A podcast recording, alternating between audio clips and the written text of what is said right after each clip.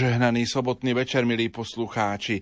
Danteho boská komédia, časť Peklo, spev 14. To je naša dnešná téma. A dovolte, aby som štúdiu Rádia Lumen privítal mojich a vašich hostí. Mareka Iskru, farára v priechode. Marek, požehnaný dobrý večer. Požehnaný dobrý večer. A pána Karola Vlčka, učiteľa náboženstva zo Žiliny. Pán Vlčko, požehnaný dobrý večer. Dobrý večer. Som veľmi rád, že ste prijali pozvanie, že takto obidvaja budete teraz v sobotu rozprávať eh, Danteho boskú komédiu z časti Peklo, spev 14. Hadam na úvod, pán Karol Vlčko, sa obrátim na vás. Ako ste sa vy vlastne dostali k Danteho boskej komédii a čo vás na nej oslovuje? Tak moja cesta bola spletitá. Ešte keď som ako mladý začínajúci učiteľ, alebo ešte dokonca predtým písal nejaké básničky, tak som si nakúpal nejaké knihy o poézii a narazil som na knihu od Williama Turčanyho Cestami poézie. A on tam veľmi takým, veľmi ospieval terciny Danteho, ktoré teda sám prekladal, ako som neskôr zistil. A tak ja mám rád knihy, začal som zháňať Danteho božskú komédiu. Trvalo mi to 7 rokov po antikvariatoch. Ja si pamätám, že v jednom dieli Ivo Novák spomínal, že už nie je dostupná tá zo spolku Svetého Vojtecha. Mne teda 7 rokov trvalo, kým som zozbieral všetky tri diely toho starého vydania. No a potom vždy, keď som ten diel zohnal, tak som ho hneď čítal. Nie všetkomu som rozumel, potom prišiel ten čas, že som stretol Mareka v rámci štúdia na AKV, hoci som ho poznal aj z iných, z iných stretnutí. A teda on tam raz, ešte predtým, ako sme sa začali stretávať, púšťal jeden záznam z toho, ako Roberto Benini prednáša tú božskú komédiu, tak to bolo pre mňa, ja som si to chcel od neho vypýtať, ale taliansky neviem. Takže keď prišla ponuka, že budeme rozoberať Danteho božskú komédiu a teda občas si tam aj poviem niečo od toho Roberta, bolo to pre mňa neodolateľné pozvanie. Tak ste aj tu v dnešnej relácii od ucha k duchu. Budeme pokračovať v 14. speve. Marek, ako ty vnímaš osobu pána Karola Vlčka, ktorý je dnes tu štúdiu že prijal pozvanie a že bude takto spolu s nami rozprávať? Pred reláciou som mi povedal, že je to človek, ktorý je na svojom mieste pre dnešný 14. spev. No, tak ja prezradím na neho, že je to, je to výborný učiteľ, získal aj cenu zlatého učiteľa a predovšetkým je to veľmi, ako sám naznačil, horlivý čitateľ, aj, aj dobrý milujúci otec, aj vychovávateľ vlastných dcer a detí, aj zvelených detí. Ale predovšetkým vždy, keď pošlem výzvu do takého kruhu svojich priateľov, že mám pripravený ďalší spev, poďte, ideme sa stretnúť, tak Karol je vždy ten, ktorý nechýba. A jemu dávam tiež aj s Danom Fialom, ktorý tu bol, vždy aj také prvé slovo v rámci diskusie, ktorú máme po každom speve. A je pre mňa tiež fascinujúce vidieť, keď človek pripravuje tie výklady, trvá to možno aj 20-30 hodín na jeden spev, aj pre mňa je to náročné, ale aj oni prichádzajú na ten naše zoomové stretnutie pripravení a vždy je fascinujúce vidieť aj, aj ich postrehy, ich výklady, ich e, možno invenciu, ktorú do toho dávajú a to je pre mňa tiež veľkým povzbudením. Mať jednoducho priateľov, s ktorými sa dá ísť doslova aj do hlbín pekiel, je vždy darom. Marek, ty si uplynulý mesiac slávil aj svoje životné jubileum a tak mi dovol, aby som ti aj v mene kolegov z Rádia Lumen, aj tých, ktorí pripravujeme reláciu od ducha k duchu a Danteho boskú komédiu zablahoželal, poprial ti veľa tvorivosti, veľa Božieho požehnania a dal by pán Boh, aby sme tu Danteho boskú komédiu dokončili a prebrali spolu s našimi poslucháčmi. Takže všetko najlepšie. No, to som nečakal. Veľmi pekne ďakujem. Dante mal 35, ocital sa v strede životnej dráhy a mal takú životnú krízu a ja taktiež cítim, že určite mnohé veci sa menia aj v mojom živote a chcel by som naozaj spolu s Dantem dospieť do toho videnia bláženosti raja. Minulý mesiac sme rozprávali spev 13. Ak by si našim poslucháčom trošku priblížil, o čom sme rozprávali, aby sme im tak osviežili pamäť predchádzajúcom speve sme videli samovrahov, ktorí si siahli na svoj život možno v takej depresii alebo, alebo v skrivých obvinení z rôznych klamstiev, ktoré sa o nich šírili alebo aj marnotratníkov, ktorí sa teda nesiahli na život, ale na vlastný majetok. Marnotratníci sú tí, čo rozflákali teda vlastný majetok a vykonali teda samovraždu svojho vlastníctva a preto sme týchto dvoch videli spolu. No a v závere 13. spevu sme videli, ako sa tam naháňali dvaja marnotratníci, pričom polámali konáriky na jednom zo stromov, ktorý teda reprezentoval jedného z Florenťanov, ktorý bol donútený, ktorý takto spáchal samovraždu. Strom patril duši neznámeho Florenťana a keď to Dante videl, tak Dante ho prosil, aby mu opäť spojili jeho odlomené konáriky a Dante mal obrovský súcit a toto gesto skutočne urobil aj v, dnešnom, v úvode toho dnešného 14. spevu. Takže takto aj to návezuje ten 13. s dnešným 14. spevom.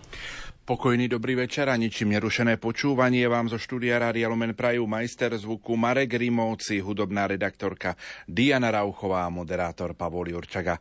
Pohodlne sa usate, lebo v tejto chvíli začíname.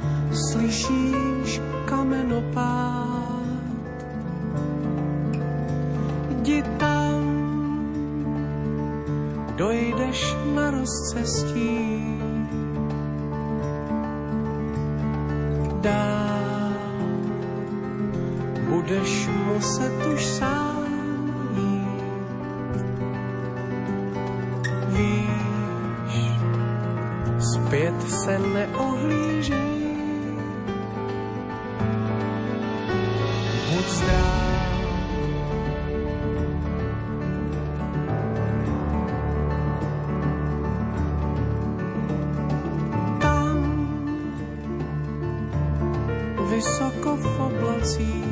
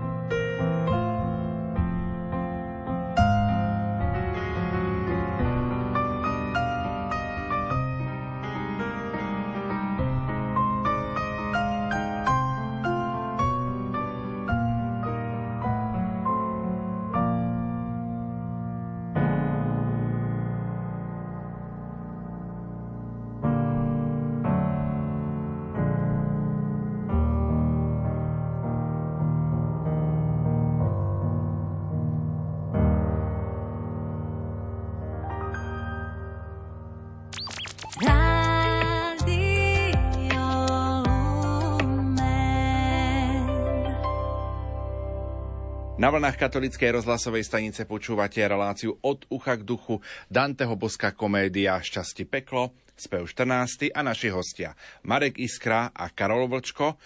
A už sa započúvajme do prvej tercíny. Pretože láska k rodisku ma trápi a zoviera, som zozbieral tie triesky a vrátil chrastiu, ktoré už len chrapí.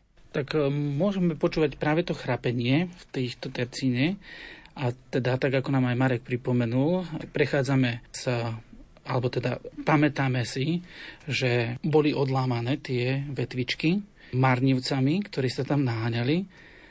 A mňa teda veľmi prekvapilo, alebo teda je pre mňa také zaujímavé, že tí, ktorí stratili telo, nemali úctu k telu, ešte v tom predošlom speve, zbavili sa ho veľmi túžia aspoň to, čo zostalo z toho tela, čo už nie je telo, náhrada, tie stromy, aby to bolo pokope. A obdivujem teda aj ten moment toho, tej jemnosti a nehy, ktorá sa v tom pekle úplne inak uh, zobrazuje, keď uh, teda Dante zoberie tie vetvičky a poukladá ich naspäť ako taký prejav skutku. Možno je to aj v zmysle toho, ako nás aj pápež František stále vyzýva k tomu, že mám byť nežný, objaviť nežnosť pre tento svet. A vidíme ju aj tuto v pekle.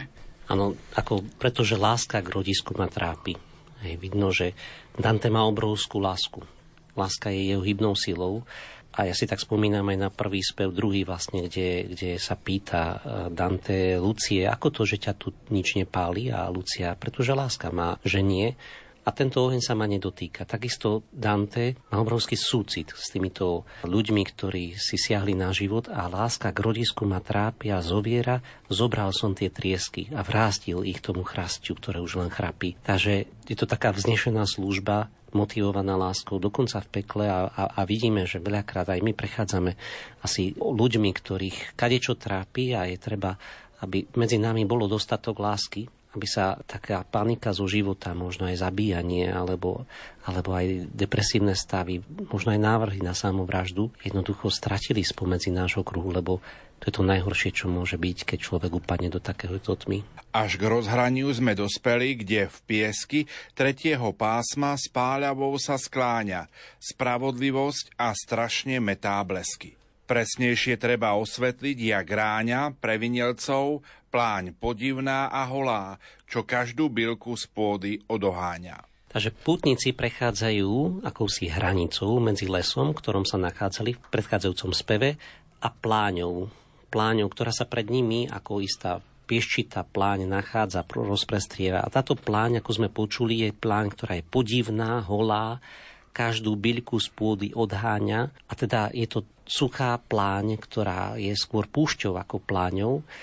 A my sa teda nachádzame v 7. kruhu, v 3. okruží, vstupujeme do kruhu bohorúhačov, ktorí sa tvária, že sú viac ako Boh, ktorí sú sami v sebe ako keby pánmi. A na druhej strane budeme vidieť, že najvyšším umelcom, najvyšším pánom je vždy stvoriteľ a jeho korunou je aj príroda, ktorá je krásno je dielom samotného stvoriteľa a my ako ľudia veľakrát, ktorí majú aj umeleckého ducha, napodobňujeme prírodu.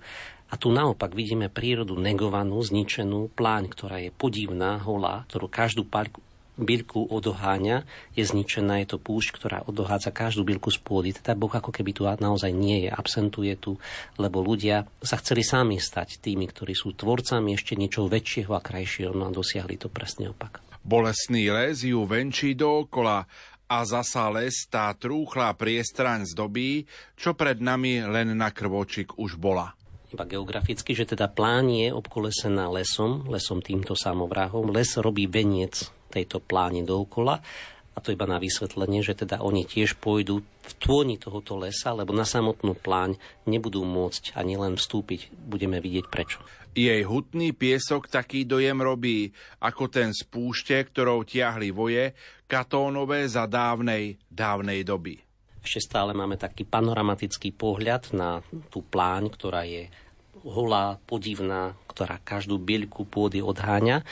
Vidíme, že to je hutný piesok, ktorý dojem robí púšte, na akú chodili aj katónové vojska. Katón bol odporcom Marka Porcia Kata. Hovorí od nám Lukánus, totiž Katón previedol zvyšky Pompejovej armády cez Libyskú púšť a Libyskú púšť hovorí sa, že je tá najhroznejšia, pretože má obrovské množstvo hadov a teda ako keby tejto púšti pripodobňuje aj túto pláň Dante. Ó, pomsta boská, koľké nepokoje, zobúdzaš v tom, kto číta tieto biedy, čo uzrali tu biedné oči moje. Ja by som sa chcel pristaviť pri tom výraze pomsta božská, aspoň pre mňa teda to tam evokuje taký náznak spravodlivosti Božej, Božej spravodlivosti, ktorá, ak mám vzťah s Bohom, potom je to pre mňa stav bázne, nie strachu.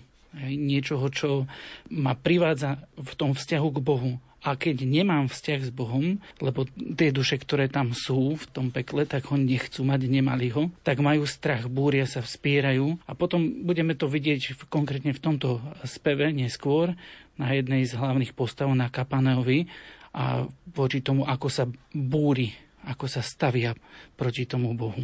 Uzrel som tu na nespočetné šriedy, v nich duše nahé všetky desne kvília, no zdá sa, že ich rôzny zákon triedi. Niektorí sedia, chúlia sa a chýlia a iní ležia s obličajom nahor a chodiacimi piesky sa až zmíria. Pán Felix vo svojom komentári hovorí, že v tomto treťom okrúží 7. kruhu sú trestaní násilníci proti Bohu a títo násilníci sú sami delení ešte na tri kategórie. Hej? A to sme počuli v tom 22., 3., 4. verči, že niektorí sedia, iní ležia a iní chodia. Potom v horúcom piesku, kde ho Dante pripodobnil tej libijskej púšti, kde bolo kopec hadov, tak na tejto púšti sú tí sediaci, zrejme úžerníci, ktorí v svojom živote len sedeli a počítali peniaze. Sú to násilníci proti práci a umeniu, lebo prácu Dante vníma ako prvorodenú dceru Boha. Aj nám dal Boh možnosť pracovať ako, ako niečo vynimočné, čo, čo teda mali sme spolu tvoriť, spolu, byť spolu zodpovední za prírodu. A oni, teda úžarníci sú tí, ktorí nepracujú, ale ktorí nechávajú robiť peniaze peniazmi, za iné peniaze a, a teda sú to, sú to, je to rúhanie proti Bohu. To sú tí, čo sedia. Tí, čo ležia, sú rúhači voči Bohu svojim rúhaním, svojimi slovami voči Bohu priamo, ktorí sa rúhajú Bohu. To sú tí, ktorí sú ležiaci, boli o trochu menej, teda bolo ich trochu menej. A chodiaci, budeme počuť, to sú najpočetnejšia skupina, až sa piesky hmíria, hovorí 24. verš, sú to násilníci voči prírode a v ich nesprestajnom chodení možno nás dá vidieť nespokojných ľudí, ktorí sú vášňami zmietaní. My hovoríme sodomitov, ktorí sú zmietaní životom. Ale ak stále najväčší dav ťahol, za zaležiacim, čo nohy si sná četria, žial priamo jazyk rozviazal až hlahol. Už práve táto posledná skupina sodomitov boli tak početní a taká veľká je aj ich taká násilie voči Bohu, tak e, oni, o nich stále nám síce Boh Dante ešte nepovedal, ako aké riešnika sa jedná, ale sú najpočetnejší. Stále bol najväčší dav. Hej, tento dav bol stále najpočetnejší. A tých ležiacich mnohí snáď šetria, ale žiaľ im priamo jazyk rozviazal váš vláhol. Teda to znamená, že tam je stále taký plač, nárek a horekovanie jazykom. Jazykom sa prehrešili a jazykom aj teraz hrešia tým, že vyslovujú slova, ktoré tam stále hláholajú. Bo sotva vločka ohňa zvolná zlietla, zvolná zas ďalšia začala sa znášať, ako keď v horách sneží za bezvetria tu hovorí, že tam na púšti, kde sú títo hriešnici voči Bohu, tak e, oni sú tam trestaní za hriechy proti prírode. To tak trochu je dokreslované aj týmito vločkami. Vločkami, ale nie vločkami snehu, snehovými vločkami, ale vločky ohňa. Vločky ohňa, ako keby, pripodobňuje to, ako keď, sám hovorí, keď Alpách tam, kde sú štíty blízko oblohe a tak aj vločky sú väčšie, nestihli sa rozpustiť, keď padajú dole, tak za bezvetria padajú dole také pomalé vločky, lenže vločky padajú dole, ako tým chladia aj prírodu a nastáva krásna biela zima, ale tu padajú vločky ohňa. Oheň, ktorý by mal za normálnych okolností stúpať smerom hore, tak tu pada na tú púšť, kde sa nachádzajú hriešnici, tri kategórie hriešnikov, tých, ktorí teda hrešili proti Bohu. Teda na púšti prší, ale čo prší? Neprší ani voda, ani, ani bločky snehu, ale prší oheň. Oheň, ktorý za normálnych okolností by mal vystupovať nahor, tak tu zostupuje nadol. A je to opis niečoho, čo by ani viac proti prírode nemohlo inak byť.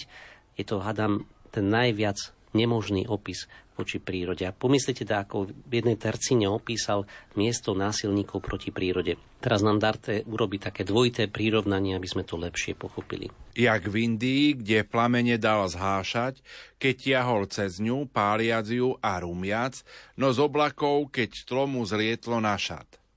Alexander hneď vyzval celú junač, nech dupe oheň, po zemi nech cvála, bo ľahšie hasol o samote chumáč. Áno, tak je to príbeh, ktorý zachytil Aristoteles, ten žil v roku 384, zomrel 322 pred Kristom. A Aristoteles tento príbeh mal priamo od Alexandra Veľkého, ktorý žil v tom istom storočí, 356 až 323. A Alexander Veľký diktoval túto svoje také skúsenosti, keď sa vrátil zo svojho ťaženia z Indie. A Alexander hovoril Aristotelovi, že jeho vojsko v Indii, na jeho vojsko padal oheň. Kto vie, čo to bolo, ale Alexander prísahal, že to tak bolo samotnému Aristotelovi. A možno to boli trsy slamy vyhodené nejakým katapultom, možno to bolo niečo iné, že ich pálilo naozaj slnko, pod nohami mali púšť, ale hovorí nám Dante o tom, že Alexander svojmu vojsku rozkázal, keď tieto horiace trsy dopadnú na zem, aby ich vojaci udúpali nohami, aby to nezačalo horieť všetko, lebo ľahšie hasol o samote chumáč, ako keď vznikne veľkom veľký plameň. Ja som sa ešte chcel vrátiť e, trošku možno k tomu, tej symbolike toho padajúceho ohňa. Jedno, jedna z tých vysvetlení, alebo že sa to podobá vlastne tomu, čo vidíme na Turíce, keď zostupuje Duch Svetý v podobe plameňov. A mne tam znovu znie ten kontrast toho, že čo to s nami ten oheň robí, keď je to Duch Svetý a máme vzťah s Bohom, zapaluje nám srdce, je to niečo krásne. A čo to s nami robí, keď sme mimo toho stavu, že chceme prijať Ducha Svetého a spadá na nás vlastne kontrapas, tento padajúci oheň z neba a ničí nás. Tak sa i tu nás zosýpala páľa, až ako práchno pod kresadlom zblkal piesok a bolesť dvojnásobne plála. Ja iba to slovo práchno, je to tiež asi slovo, ktoré už málo používame aj v Slovenčine. A viackrát sa mi stalo, že aj naši priatelia, ktorí, ktorých skupinku máme, tak sa tak v rámci našich diskusí vraciame k tomu, že koľko slov je tu takých aj od pána Turčanyho použitých, ktoré až tak často nepoužívame a tak si ich treba oprášiť. To slovo práchno, to sú suché triesky, ktoré sa dali zapáliť aj kresadlom lebo tak sa kedysi zapaľoval oheň, neboli zápalky, neboli zapaľovače, nebol plyn, ale bolo práchno. Takže bol tam horúci piesok, ktorý bol sám o sebe horúci. Na tento piesok padal ešte oheň z neba a ten sa sám zapaľoval ešte aj dole, tá dvojnásobná páľa. Teraz budeme počuť tú iróniu aj veľkosť básnického umenia.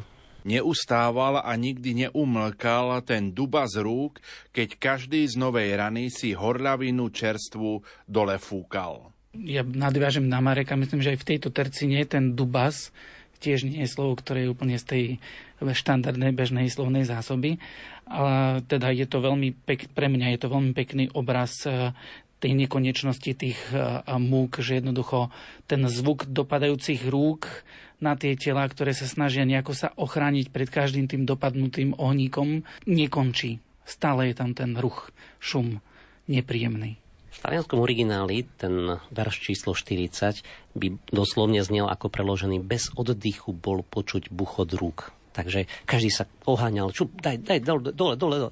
A vždy tam padal nová, nová vločka ohňa, na každého toho zatratenca a každý sa otriasal a dával si ju, hneď si ju chcel zo seba striasť, aby ho nepálil a snažil sa ju dať dole ten horiaci chumáč, ktorý sa prilepil na jeho dušu a potom ho tam pálil.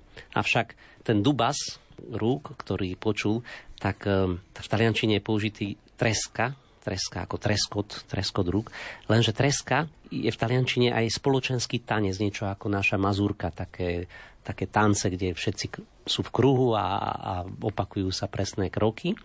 Takže tu opisuje týchto odsudencov Dante tak trochu aj groteskne a trochu aj zlomyselne. Búchajú si ruchami, šúchajú si rany a pritom ako keby tancovali všetci. Pozrite na taký paradox, hej, že ešte teda chceli byť proti prírode a teraz tancujú v súlade s nejakými inými zákonmi, ktorí chceli byť slobodní od všetkých zákonov aj prírody a teraz tancujú na základe niečoho, čo nechceli. A ešte ďalší paradox je v poslednej verši tejto terciny počuť čerstvú horľavinu. Čerstvosť evokuje istú sviežosť.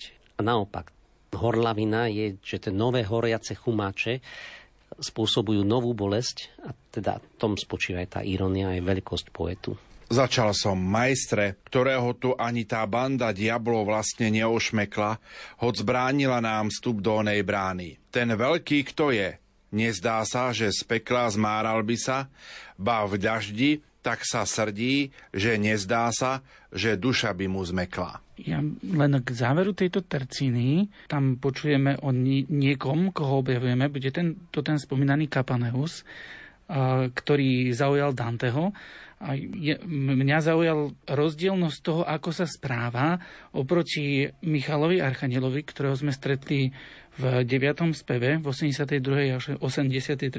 tercine sme čítali Lavicu často prikladal si k tvári, aby ju pred tým ťažkým vzduchom clonil. Mňa tam zaujal ten rozmer toho, a budeme o tom hovoriť asi aj viac, že ten Kapaneus má v sebe taký vzdor, že popiera, že by sa mu niečo dialo to pekelné. Napriek, a Michal Archaniel, hoci na ňo nepadá ohnivý dážď, ale iba smrad z bažiny, ktorou kráča, ju od seba odháňa. Teda priznáva, že je tam niečo nie v poriadku. Mm, toto mňa, mňa osobne toto zaujalo na tejto tercine. Tak Karol presne na, tú, na tie verše narážal, že nezdá sa, ten veľký kto je, lebo nezdá sa, že by sa nejako zmáral v tomto pekelnom daždi. Tak sa srdí, že nezdá sa, že by mu duša zmekla. On tam stojí a ako keby sa nič nedialo, tak netancuje. Zajímavý je ale ten aj verš pred tým majstre, ktorého tá banda diablov vlastne ani neušmekla, hoď ona nám bránila vstup do nej brány, ten veľký kto je? Dante tak chce povedať trošku z ironické naučet Virgilia, že majstre, tí, ktorí si najlepší na svete, okrem toho jediného momentu, vieš, tam pred bránami Ditovho mesta, keď, keď sa ti nepodarilo prelomiť tie brány, to bolo jediný prípad. Ale vlastne to dopadlo dobre, ten Michal Archaniel, to, to všetko dobre. Ale prosím ťa, tento tu, kto je? Ako trošku vidno takého nadľahčenia, to je také pekné, aj na Dante, že teda je taký nadľahčený. Ale okrem toho ironického rozmeru, aj to treba povedať, že Dante aj tou tercínou chce povedať, že rozum ktorého Virgilio je reprezentantom, vždy potrebuje aj Božiu milosť. Teda Virgilio v poeme zosobňuje rozum, ale rozum sám o sebe nestačí. Aj keď dospeje sám veľmi vysoko, predsa potrebuje Božiu pomoc. Božia milosť je na spásu potrebná. Ale tu ako keby vidíme človeka, ktorý používal rozum, tiež nepoužíval, zoprel sa Božej milosti. Týči sa tam absolútne vznešenie, hoci teda na neho dopadá ohnivý dážď a jeho duša stále nemekne. Takže uvidíme, kto to je. Ja len, keď už sme spomenuli, že sa týčil, to je tiež zaujímavé v tom kontexte, že on je vlastne z tých, ktorí sú trestaní, takže má ležať. A ešte v tom lahu sa vstyčuje teda ešte sa viac vypína a prídeme k tomu ešte podrobnejšie. Keď pobadal ten skrútený, no hrdý, že naň sa pýtam, skríklo zatvrdili, jak zažíva, i po smrti som tvrdý. Ja sa priznám, že keď som to čítal bez nejakého komentára, tak e, som nerozumel úplne tejto jednej zo slávnych tercín, ako som sa z komentárov dozvedel. Najprv mi nerozumel som tomu výrazu tvrdý úplne. Keď som si to prečítal v inom preklade, čím som bol za života, tým som v smrti, tak e, mi to začalo, začalo mi to dávať e, väčší zmysel. Aj možno aj v kontexte toho, že neskôr aj Vergilio nám aj teda sa dozvieme viac o tomto Kapaneovi, kto to vlastne bol, čo sa mu stalo, aký vzdor voči iným božstvám ho priviedol do týchto pekelných múk, tak budeme vidieť a myslím si, že to je odpoveď na, na zmysel najbližších tercín, kde sa opisuje zásada, že byť naveky sám sebou, je naveky nekajúcim, je skutočný trest pekla. To znamená v stave neustálej nekajúcnosti a v tom je veľmi pekné to vyjadrenie tvrdý, pretože niečo, čo stvrdlo, už nie je tvárne, už sa nemôže meniť. A toto je niečo, na čo poukazuje Dante. On stvrdol svoje nekajúcnosti a preto je taký. Ja iba doplním, že Sartre, nihilista, filozof, 16. storočie, povedal, že v pekle sú iní ľudia. Ako keby Dante už predtým v 14. storočí povedal, nie, nie, nie, v pekle si taký, aký si bol za života. A práve to je to najväčšie peklo, že si taký na veky. Si taký za života, aký si aj po smrti.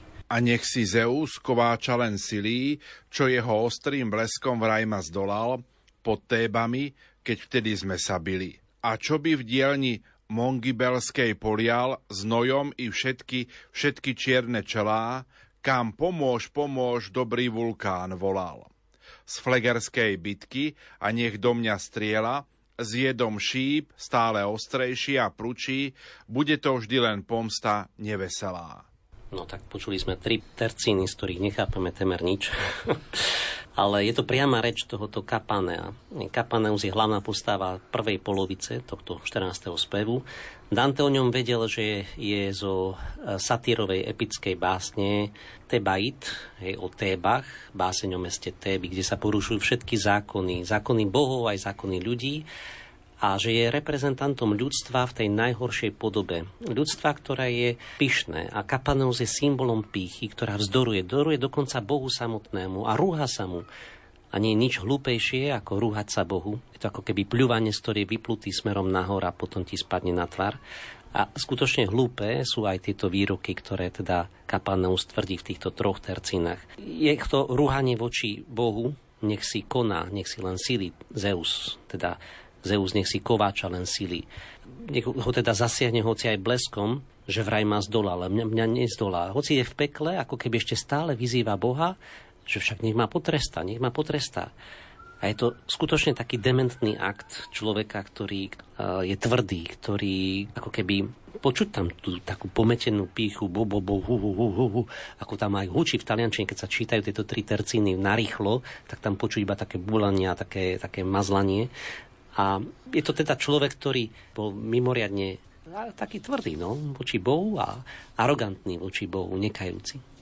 Jak nikdy dosial vodca môj v tom zblčí a vykríkne na toho živočícha. Ó, Kapaneus, najväč mi ťa mučí. Tvoj vlastný vzdor, čo nikdy neutícha, nejaký trest by k strelám tejto pále vhodnejší nebol, ako tvoja pícha. K Patricina 62, kde Virgilio e, siahne naozaj k označeniu živočícha, neviem, čo je tam v originále, v taliančine, ale v tej slovenčine je to veľmi tvrdé. Je to znova ten princíp, ktorý stále si pripomíname, že čím ideme hlbšie do pekla, tým budú zverskejší tí, ktorých stretneme a toho kapanea naozaj jeho pícha robí, necháva ho z neho už nič ľudské, len to, čo je živočíšne to mňa zaujalo na tom. A počujeme tam aj to vyslovetlenie e, toho, čo sme už spomínali skôr, keď to teraz hovorí samotný Virgilio o tom, že e, ten trest, ktorý tým najťažším trestom a najprimeranejším, ktorý mohol dostať Kapaneus, je to, že zostal taký, aký bol pyšný a preto sa tu vypína a ešte viac si vlastne ubližuje tým, že zostáva pyšný a nemôže to už zmeniť. A samotný Virgilius mu to hovorí, že najadekvátnejší, najvhodnejší trest je tvoja pícha. My sa môžeme tak možno začudovať, že prečo Dante uvádza ako príklad bohorúvača niekoho, kto sa narodil teda ešte pred narodením pána Ježiša a kto sa rúhal voči Zeusovi. Veď my vieme, že Zeus nie je pravý boh. Ale je to taký omyl, pretože v stredoveku sa všetko čítalo vo svetle kontinuity a postupného zjavenia. A teda kresťanskými očami náš prístup je taký, že aj keď Zeus naozaj nie je pravý boh, ale má prvky božskosti, teda priblížoval sa k istému princípu, ktorý bol neskôr zjavený. A teda, ak v stredoveku, ako aj bola vnímaná antika ako príprava na zjavenie, tak treba mať rešpekt aj voči tomuto tajomstvu, ktoré teda ešte nebolo predtým pomenované ako práve božstvo, ale Kapaneus si dokázal rozkazovať a potýkať s týmto božstvom. A v tomto zmysle Dante, teda aj preto možno ho niekedy počujeme vzývať múzy alebo na začiatku prosí pomoc Apolona, pretože všetko je v kontinuite, on to nedelí, on to nečlení a teda uvádza ako toho, kto sa rúha voči Bohu Kapánea, ktorý sa rúha voči Zeusovi a dáva to naroveň ako brúhanie sa pravému božstvu. Netýkaj si s nepoznaným. Nerúhaj sa tomu, čo ti svedomie hovorí, že máš urobiť. A stíšiac hlas mi povedal, to šal je jeden z tých siedmých proti tébských kráľov, jak pohrdal sa zdá, že zhrda stále a bohatství sa zdá cťou stále malou, nuž k jeho hrudi hrdosť za rúhania je primeranou ozdobou i chválou. Kapaneus je jeden z tébských kráľov, ktorí teda kráľov, ktorí dobili Téby. Téby totiž to boli, boli, ich kráľom bol Oidipos, ktorý mal dvoch synov, Polinejkes a Eteokles a tí sa hádali, kto má vládnuť Tébam, potom ako ich otec oslepol. A Eteokles, ktorý bol mladším, tak splodil ďalšieho syna so matkou, so svojou matkou, teda s Oedipovou ženou a chcel vládnuť, ale jeho starší brat Polinekes zhromažil vojsko s vedením ďalších siedmých kráľov a mesto dobil, ale obidvaja bratia zahynuli. Kapaneus bol jedným z tých kráľov, ktorí tiahli proti Tébam a ktorý sa pri dobíjaní hradieb mesta rúhal samotnému Zeusovi, že on je väčší, ale v tom zasiahol blesk a vlastne Kapaneus zomrel takouto smrťou. Dodnes máme napríklad naozaj ten termín používaný Oidipov komplex, ide o túžbu chlapca po telesnej láske matky a nenávisť voči teda otcovi s úmyslom brániť sa. Dodnes psychológia tento termín používa aj túto diagnózu. A my ani nevieme, ako sme aktuálni, doslova ešte s presahom ešte aj do antiky, nie len teda do Danteho, ale je dobré vedieť aj o tých antických greckých mýtoch, pretože to bol tiež spôsob, ako sa reflektovalo na rôzne formy porú, ktoré aj, aj to psychickom vývine môžu nastať a aké dôsledky to má, keď, keď človek ne, nekoriguje svoje správanie a neformuje svoje túžby. My si v tejto chvíli opäť trochu zahráme, po pesničke budeme v našom rozprávaní pokračovať.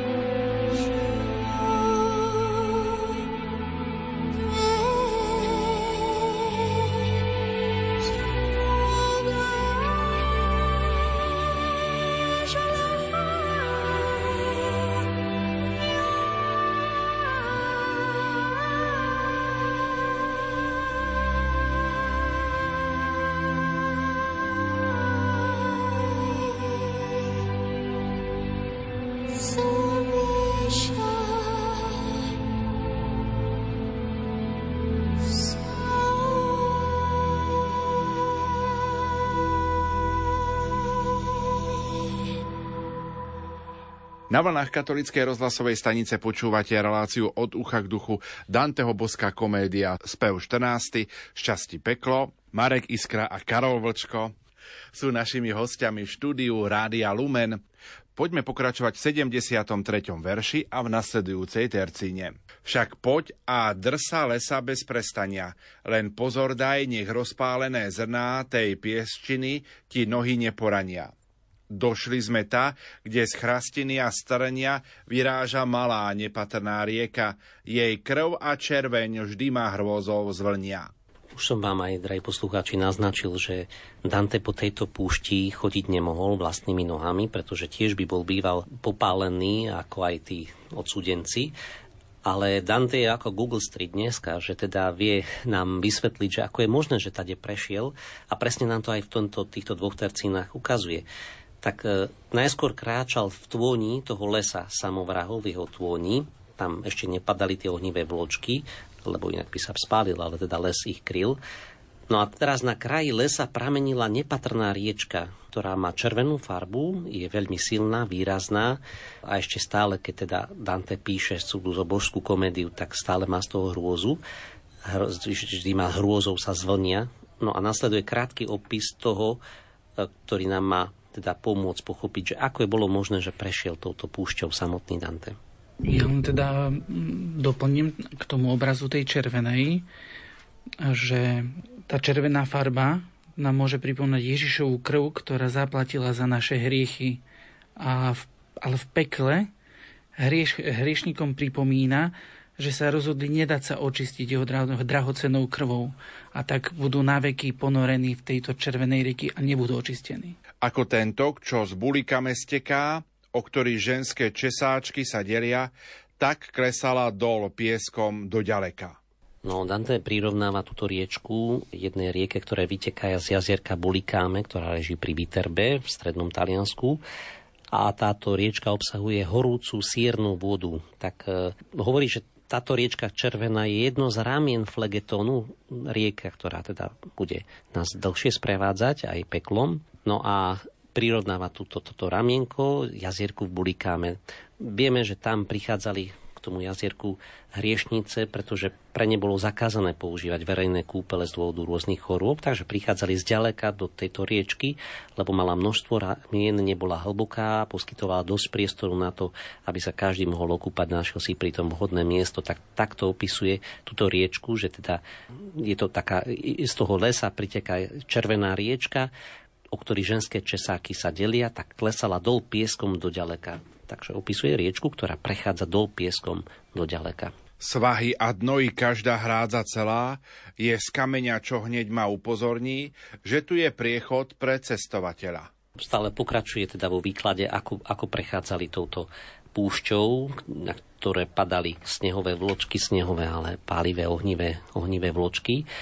No a hovorí o tom, že brehy, ale aj dno tejto riečky boli z kameňa, preto ani do piesku tá voda nevsakovala. Hranicou bola, bol les, na druhej strane púšť, kam padali ohnivé vločky. A je to taká otázka, že ako to, že na nich tá vločka žiadna ne, nepadá, že prečo teda aj na ich hlavu nepadá. Už vidíme, že kráčajú po kameňoch, po hrádzi tejto riečky, ale prečo na nich nepadá žiadna vločka, to nám vysvetlí v ďalšej tercíne. Zo všetkého, čo doposiaľ diel dolný, ti odhalil, jak prešli sme tú bránu, jej prach je predsa pre každého voľný. Neuzrel si vec takú nevýdanú, jak túto riečku, zhášajúcu iskry a plamienky, čo hore nad ňou planú ja mňa len zaujalo, alebo teda, keď si predstavím, ako prevádzame Danteho od tej brány, ktorú vošli so známym nápisom, že stade nikto živý nevíde. Videli sme viaceré beštie, videli sme Dítovo mesto, videli sme, ktoré musel otvoriť Archaniel Michal, teda tých divov sme videli veľmi veľa a teraz malá riečka, a dozvieme sa, čo je na nej také zaujímavé. Mňa toto veľmi zaujalo, to napätie, ktoré tam Dante vytvoril, že vidí nejakú úplnú malú riečku, ktorá vyteká a upozorní na ňu takto obrovsky. Tá odpoveď na otázku, že prečo môžu chodiť cez tú púšť, tak e, vyplýva z tej posledného veršu tejto terciny, ktorú sme naposledy počuli. A síce, že z rieky, ktorá vrie, ktorá je červená, vystupuje para. A táto para zháša tie padajúce plamienky, čo hore nad ňou planú. A to umožňuje Dantemu prejsť touto časťou pekla. Teda prechádzajú ako keby po kameňoch, ktoré, ktorým je urobený breh riečky. V rieke je horúca červená krv, ktorá je jedno z rámien flegentónu a para, ktorá vystupuje z tejto riečky, spôsobuje, že plamienky, ktoré sú nad ich hlavami, tak nad ich hlavami zhasnú, lebo tá para ich zhasí. Predstavte si tú scénu ako obrovská scéna, ktorá sa zrodila v Danteho hlave. Keď tieto slová vodcovi z úst triskli, prosil som ho, nech žízeň odoženie, jak ju znietil tak, až útroby mi vyschli. Krásna tercína, ako keby Dante prosí Virgilia, aby mu to vysvetlil. A ako keby poznanie je stravou ducha, že teda mal žízeň, mal, mal smet, chcel vedieť. Telo má svoju potravu, ale našu potravu, istú potravu má aj naša duša. A aj dušu musíme krmiť, a aj duša môže cítiť smet. A Dante má smet vedieť. Aj za nás všetkých. A otvára nám poznanie, aby sme mohli žasnúť nad peknými vecami. A teda Dante v tomto tercíne prosí Virgilia, aby mu dal bližšie vysvetlenie, prečo je táto rieka najdôležitejšou časťou pekla, ktorú videl doteraz. Lebo to povedal, že jak túto riečku, ktorú vidíš, neuzrel si vec takú nevydanú. A Dante prosí, prosím ťa, uház mi túto žízeň.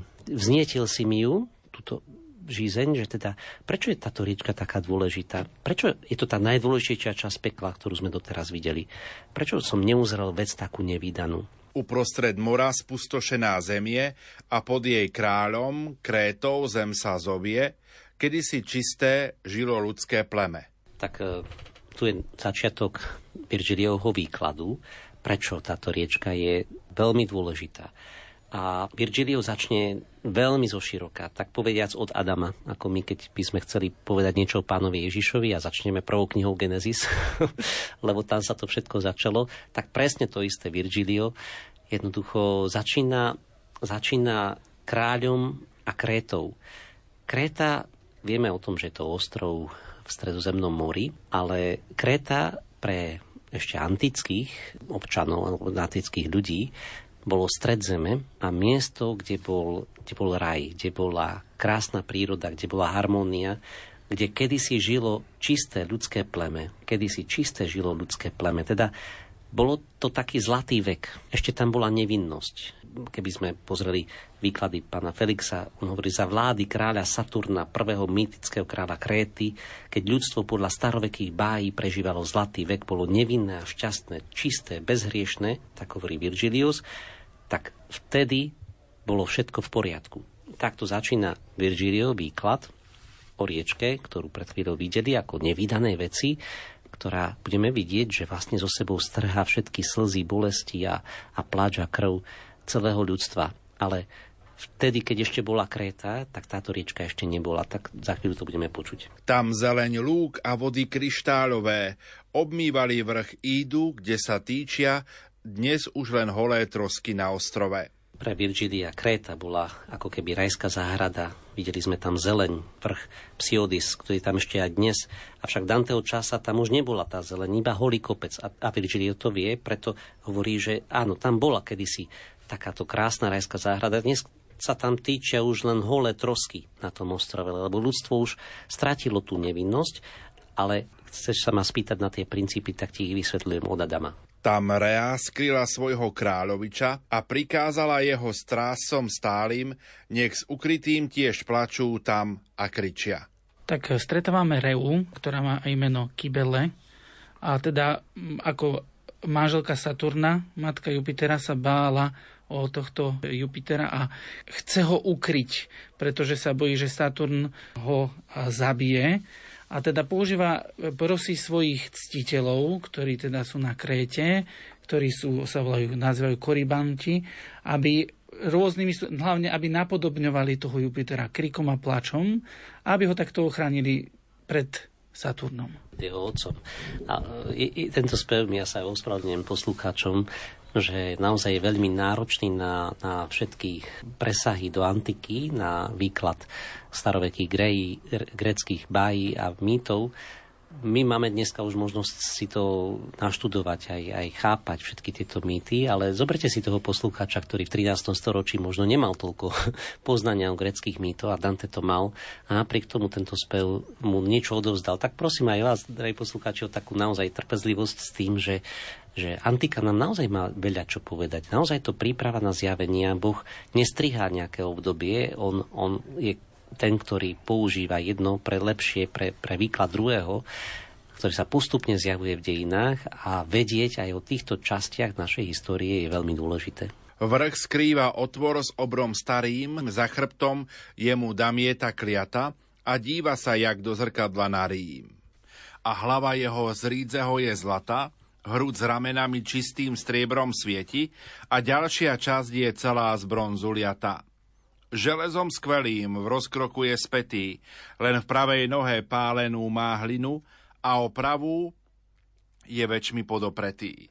Už sme hovorili o antike, o Kapaneovi, o, o Saturnovi, Jupiterovi, Zeovi, Tébach. Teraz sa s Dantem ako keby pozrieme na, na biblické knihy, na kráľa Nabuchodonozora, ktorý mal svoj sen ktorý ani svojim najbližším nedokázal povedať, ale povedal svojim radcom, že vy mi ho vyložte, ale ja vám ho ani nepoviem. A nenošol sa nikto, kto by bol býval na Buchodonozorovi, vyložil jeho sen, ale bol tu Daniel, ktorý nielenže by bol schopný vyložiť aj sen, ale ktorý bol aj schopný zjaviť. A teda taká istá postava starca, kreckého starca, ako videl raz kedysi dávno na Buchodonozor, po svojom sne, tak teraz sa nás biblických prameňov vynára v tomto Danteho speve, aby nám hovorila, že tu je v tento ráji bol umiestnený človek, ktorý celú svoju váhu opiera o nohu z hliny, nie o nohu zo žiriza. Je to, je to postava, ktorá, ako vieme, ktorá ako keby ohlasuje príchod Mesiáša, ktorý porazí raz všetko pohánstvo a ktorý Nabuchodonozor, keď sa mu sníval jeho sen, vidí, že veľký vrch a na nej veľkú sochu, jedna skála sa od nej otrhla a popri, popri tejto soche celú sochu potom rozruší jeden kamen na tisíc častí. Hej. Sú to roky ľudstva, bol to vek zlata, vek potom postupne upadajúcej ríše Mezopotámie a, a ďalších ríši, ktoré prišli po ňom, ale nakoniec vlastne príde ten, ktorý je Mesiáš a ktorý porazí všetko pohanstvo. Niečo podobné teraz Virgilio v Danteho speve nám pripodobňuje a spritomňuje. A každá časť má v sebe prietrhlinu, len zlatánie a cez ne slzy v žiali sa hromadia a rinú cez skalinu.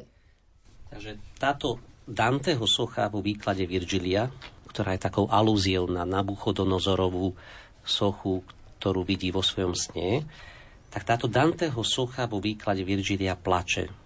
Hej, pomyslite na to, plače táto socha.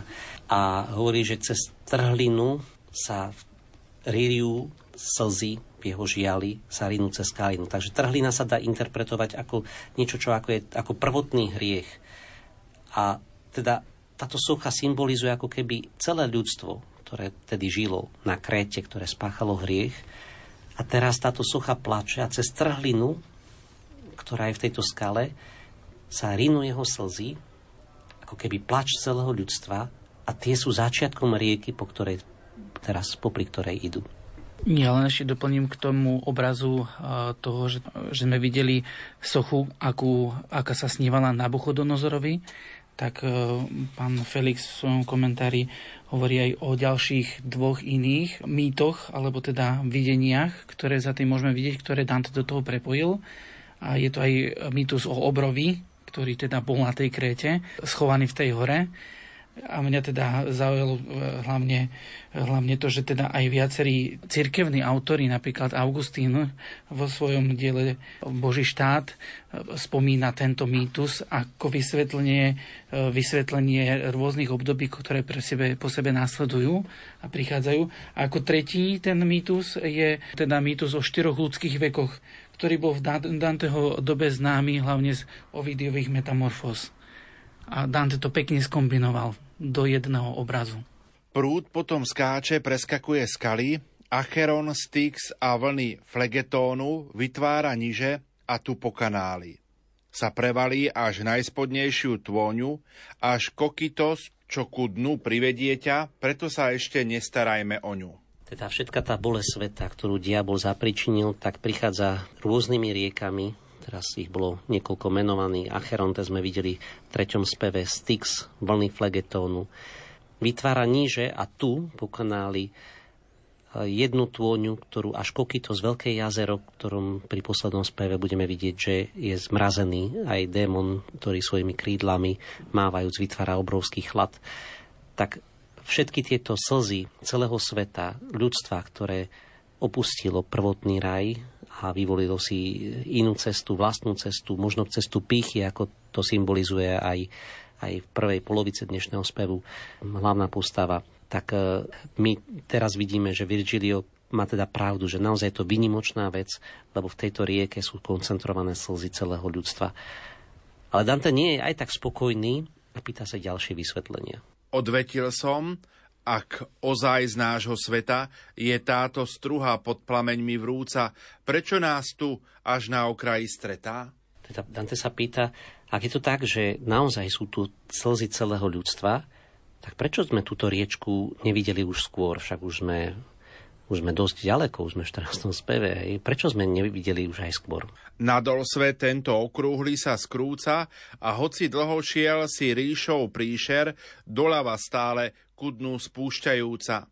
Ešte si celý okruh neobyšiel, preto ak dáka divná vec sa zjaví, nemá to miasť a desiť tvoju mysel vidíme, že Dan, Dante rozvíja svoju topografiu pekla. Už sme e, mali, už sledujeme, že postupne sme v tom lieviku, ktorý sa postupne zužuje a je rozdelený na rôzne, rôzne okružia, ktoré sa teda zužujú a Dante sme, e, putuje v jednom smere po okraji toho a ešte neobyšiel celý okruh dookola. Preto sa ešte môžu objavať nové veci. Áno, teda odpovedám mu. Áno, je pravda, že sme ju nevideli, hoci sme prešli už kus cesty, ale nemáš sa prečo čudovať, že teraz vidíš nejakú novú vec, pretože však peklo na okruže sú obrovské a my vždy ideme po ľavej strane, iba po jednej časti zo všetkého toho okružia, takže stále budeme objavovať niečo nové. A ja? No majstre, kde sú ďalšie riavy? Kam sa ti lethé už i v rečiach skryla? A kde z tých sel sa flegeton skryl draví? Máme v tomto speve teda okrem dvoch hlavných postav, a to Kapánea a Starca, ktorí symbolizujú tú bolesť a píchu ľudstva a bolesť, tak e, aj celú takú teológiu riek, počuli sme o Acherone, Styxe, Flegetóne, jazere Kokitos, a Lete to je ďalšia z riek, ktoré, ale Dante v tomto prípade sa na ňu pýta, sú to antické rieky, my ani nevieme, že koľko ich je v antike, ale naozaj ich toľko to tak e, tu budeme vidieť až v očistci, ako očistujúcu rieku. Tieto rieky tu v pekle sú symbolom krvi alebo aj slz, plaču ľudí, ktorí stonajú nad vlastnými hriechmi, nad vlastným osudom, ale im nepomáhajú. Leté bude rieka, ktorá očistuje, ktorá prinavracia zdravie, ktorá naozaj pomáha lepšie sa očistiť a a vystúpiť k Bohu. No ale Dante nechápe, ale e, Virgilio sa zhlboka nadýchne a povie, áno, je pekné, že sa zase pýtaš, páči sa mi tvoja otázka, ale mal by si si viacej pocvičiť mozgové závity, aby si lepšie chápal. No, ak to, ak to Virgilio hovorí Dantemu, čo hovorí potom nám, ale myslím si, že každá námaha, ktorú vynakladáme aj my, aj, aj ako, čo sme tu v štúdiu, ale aj vy, drahí poslucháči, na pochopenie Danteho spevu. Nech je požehnaná každá námaha. Ja len e, podotknem, že práve na tom umiestnení rieky Lete až do očistca môžeme vidieť, e, že Dante už pri písaní pekla mal jasný koncept aj nasledujúcich spevov a toto umiestnenie je iné, ako bývalo v takých tradičných vysvetleniach k týmto mytologickým riekam, čiže Dante niečo aj nové vytvára a e, veľmi to pripomína práve ten moment toho, čo e, čítame v tomto speve, e, keď v pekle sa nič už nemení. Sme trestaní tým, aký sme boli, aký zostávame. Keď rieka leté nás očisťuje, mení, môže nás tvarovať, môže niečo v nás zmeniť. Ale tento princíp v pekle nie je možný. Otázka tvoja každá mi je milá, odvetil mi, no riava krvou vriaca už jednu z nich ti preca rozriešila. To, čo som vravel pred chvíľou, že Virgil sa zhlboka nadýchne a povie, áno, áno, je pekné, že sa ma pýtaš, páči sa mi tvoja otázka, si premýšľavý dumáš sa, vieš sa pýtať, zaujímaš sa, je to skvelé, ale rozmýšľaj trošku viacej, pochopíš sa tam. Ak lethe, budeš inde uberať sa, tam, kde sa duša zumýva a vine, olutovanej načisto sa stráca. Takže laté bude vo čistci, ako vravel pred chvíľou Kajko, a v pekle sa viny v riekach nezmývajú, naopak. Tam tie rieky, tie viny pripomínajú, ale vo čistci tam rieka, vina, viny sú čist duše zmýva. A teda nie že by ich nejako prikryli, ale takže ich viacej nie sú, takže načisto sa tie viny počistci strácajú. Lež poď už ďalej od lesa čas plinie a zaiste i sám si porozumel, že hrádza nás, ňou cesta sa k nám vynie. Vyniesie tam, kde hasne každý chumel. Takže poď ďalej, kráčajú po hrádzi, lebo popri hrádzi, kade ide tá riečka, tak sa vyparujú eh, horúce pramene, horúce pary, ktoré zase tie pary zhasia každý chumeľ, zhasia tie e, vločky ohňa, ktoré padajú na púšť.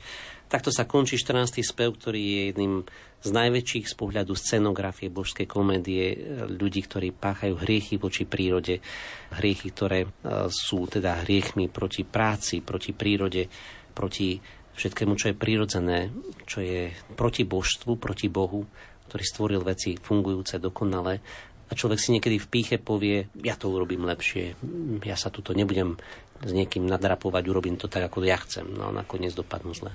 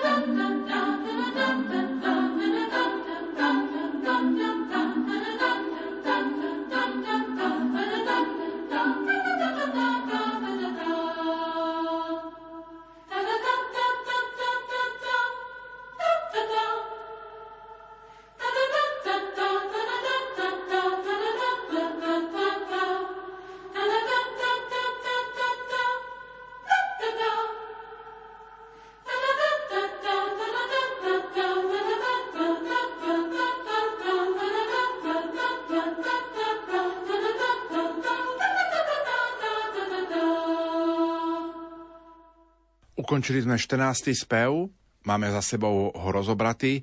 Čo si odnášame z tohto dnešného večera? Ak by sme mohli na záver našim poslucháčom povedať. Karol Vlčko, učiteľ náboženstva v Žiline. Nech sa páči.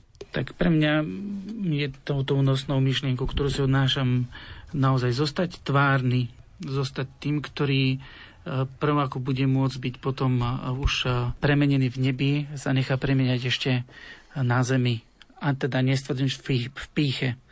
Videli sme, ako skončil Kapaneus, nechcel by som tak dopadnúť. Marek Iskra, farár vo farnosti Priechod? Možno tak paradoxne, ale občas sa stretávam s nejakými zbožnými dušami aj, aj u mňa, kedy mi dávajú čítať rôzne také posolstvá a vízie a hovoria, že aha, príde doba, kedy bude oheň padať z neba. Ale ja si myslím, že, že to sa deje. Že, že tú dobu žijeme, že každý, kto pácha hriechy voči, proti Bohu, kto sa rúha Bohu a žije proti prírode, tak už teraz má vo svojom živote, na svojom tele také ohnivé chumáče, ktoré ho pália a ktoré mu nedajú nedajú mu prežívať radosť a šťastie. A teda pre mňa aj tento dnešný spev je veľmi, veľmi aktuálny, lebo myslím si, že tých hriechov voči Bohu, násilníci voči Bohu je veľa.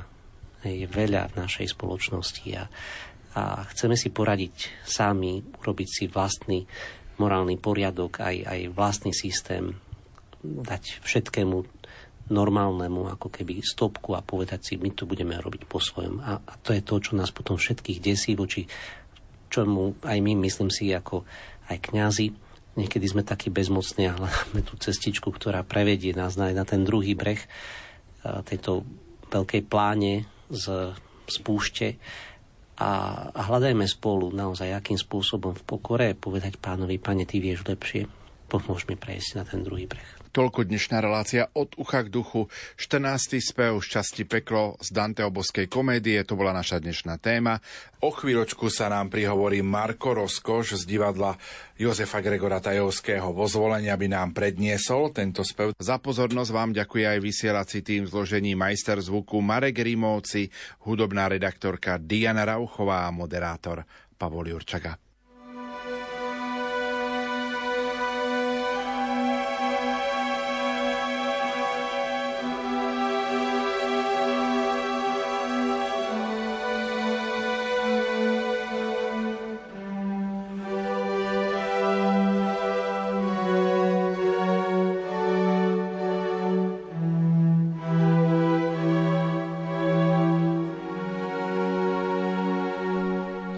Spev 14.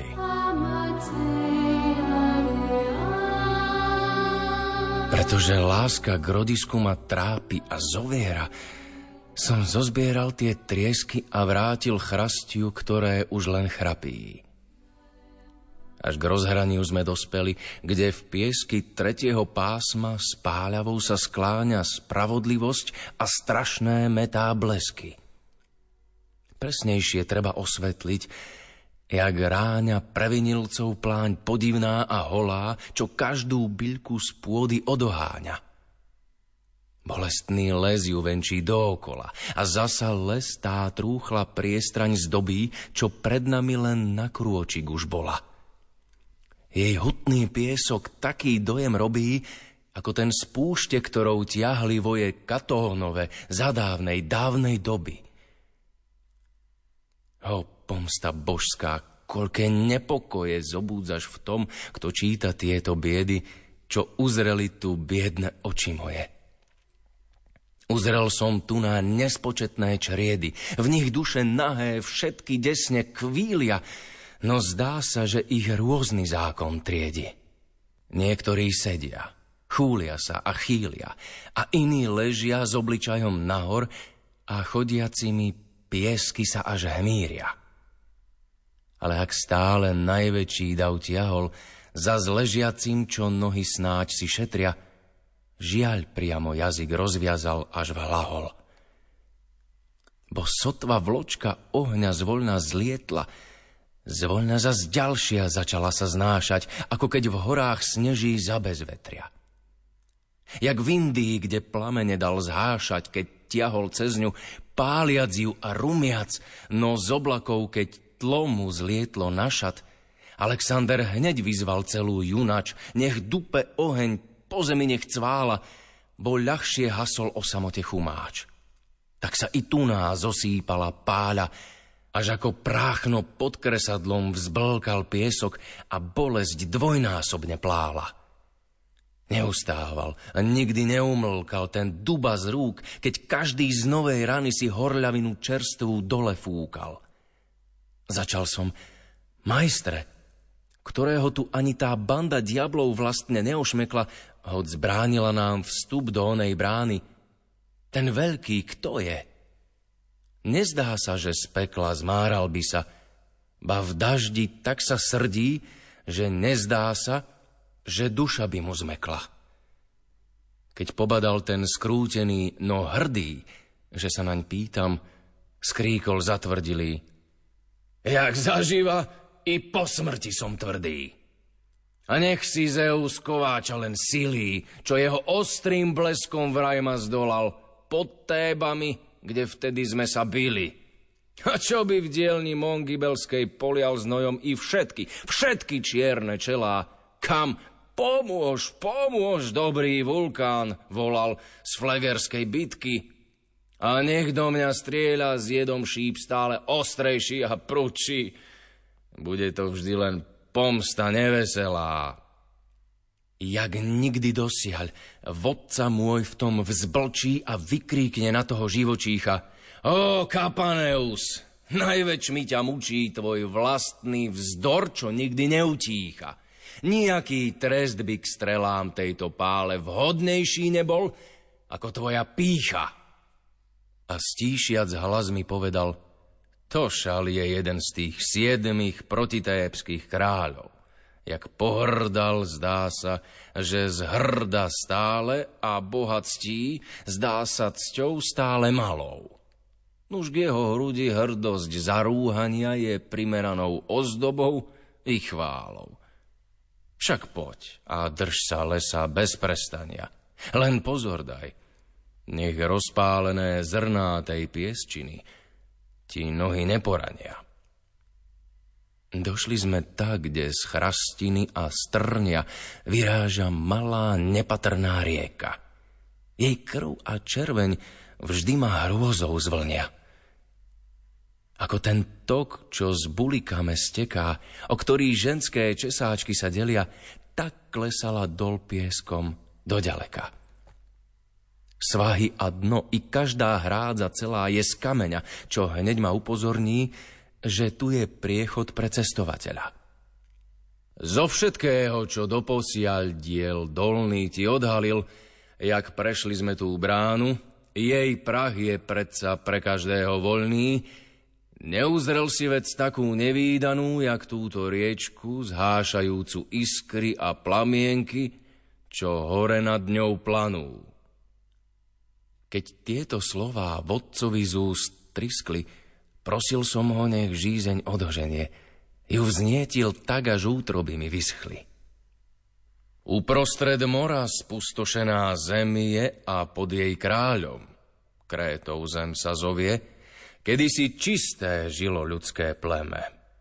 Tam zeleň lúk a vody kryštáľové obmývali vrch Ídu, kde sa týčia dnes už len holé trosky na ostrove.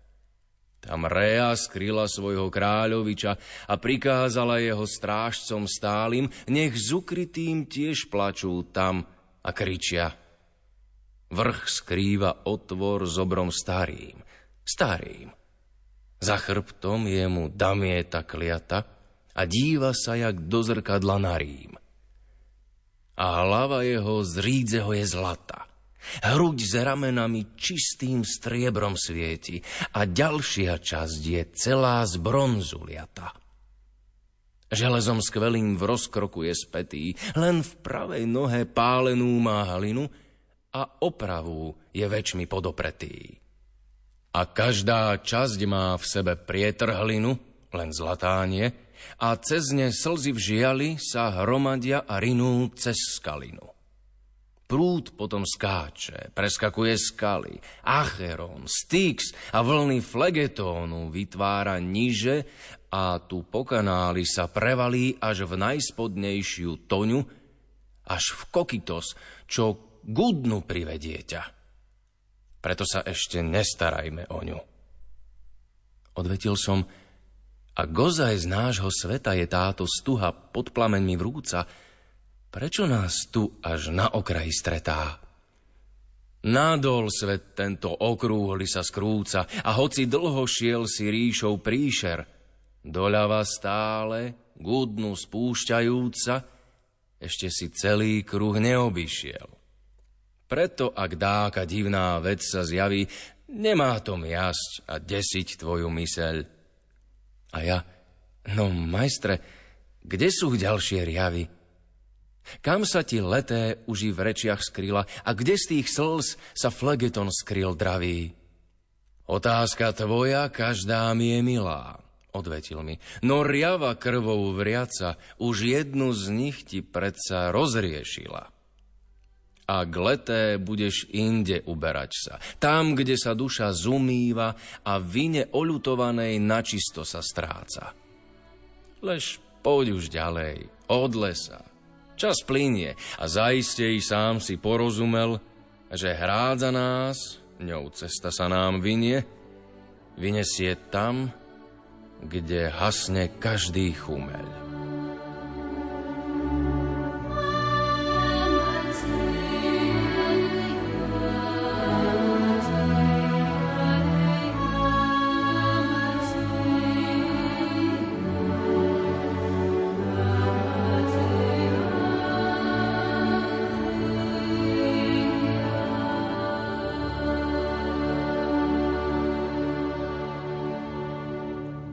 Rádio Lumen, vaše katolícke rádio.